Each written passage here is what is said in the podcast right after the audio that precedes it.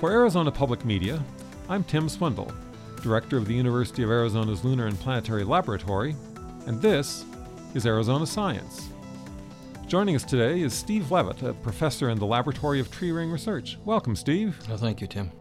You've been working with a group trying to understand the history of the Asian monsoon and getting some fascinating results. Could you tell us a little bit about the Asian monsoon and why it's important? Mm-hmm. Well, maybe over the half half of the population of the planet is affected by the Asian monsoon in terms of delivering moisture uh, during the summer months.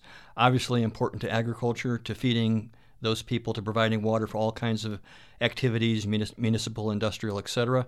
It's a key player uh, in terms of water resources and hydrology in that part of the world. And uh, we have our own monsoon here.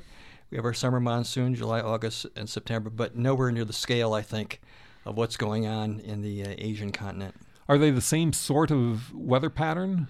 I think they're similar. There's a shift from winter type wind conditions to summer wind conditions.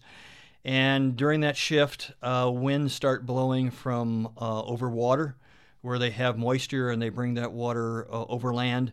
That water can then condense, form clouds, and, and produce precipitation. So, in that sense, uh, they're similar. So, how do you get at precipitation from tree rings? The trees in a semi arid environment, such as uh, in the area of China that we sample the trees, they are limited mostly by moisture because of the semi arid conditions. Uh, and therefore, when you have a wet year, you tend to grow large rings. And when you have a dry year, year you tend to have narrow rings or small rings. And so we can use that record we collect from the trees to infer the amount of rainfall based on the size of the rings going back in the past.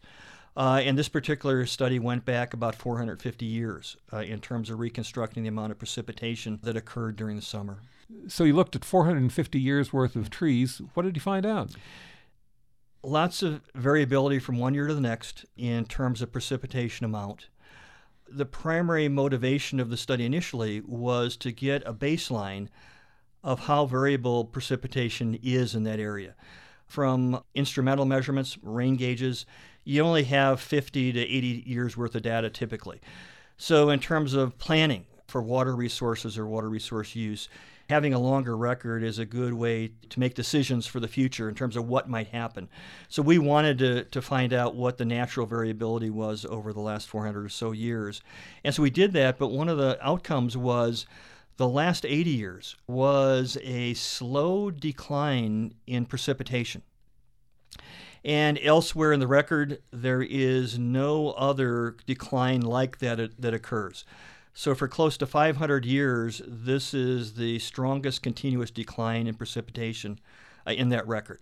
So, it's kind of an interesting thing that came out of it, and then it became a matter of okay, why did this happen? And that's not something that you can go after with the tree rings. So, I believe you brought in some other experts in other parts of the, right, the story. Right. We have a cast of uh, co authors on the team for this project, and among them are modelers. And so one of the ideas was let's try to model the uh, precipitation. And when you say modeling, you mean computer modeling. computer models. modeling, exactly, exactly. Uh, let's try to model the precipitation of this area using uh, standard conditions or parameters that could affect precipitation.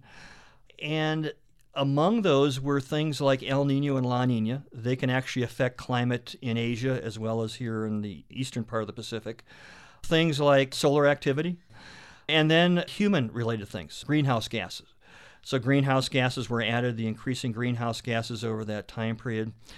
And none of those things, in terms of the variability that's occurred over the last 80 years, have actually affected in the model a decrease in precipitation. However, when you add sulfur into the model, the sulfur loading based on industry in China, the result is that there is, the model does produce a decline in precipitation uh, since at least about 1940 or uh, maybe a little bit before that. Uh, so it, it sort of seems to point to a smoking gun, and at least our hypothesis is that pollution in China is putting aerosols, particles, into the atmosphere, and they're contributing to this decline in precipitation. Fascinating. Thanks for coming in, Steve. You're welcome. This is Tim Swindle, and this has been Arizona Science. You can also listen to this and other Arizona Science segments by going to the Arizona Public Media website at azpm.org slash Arizona Science.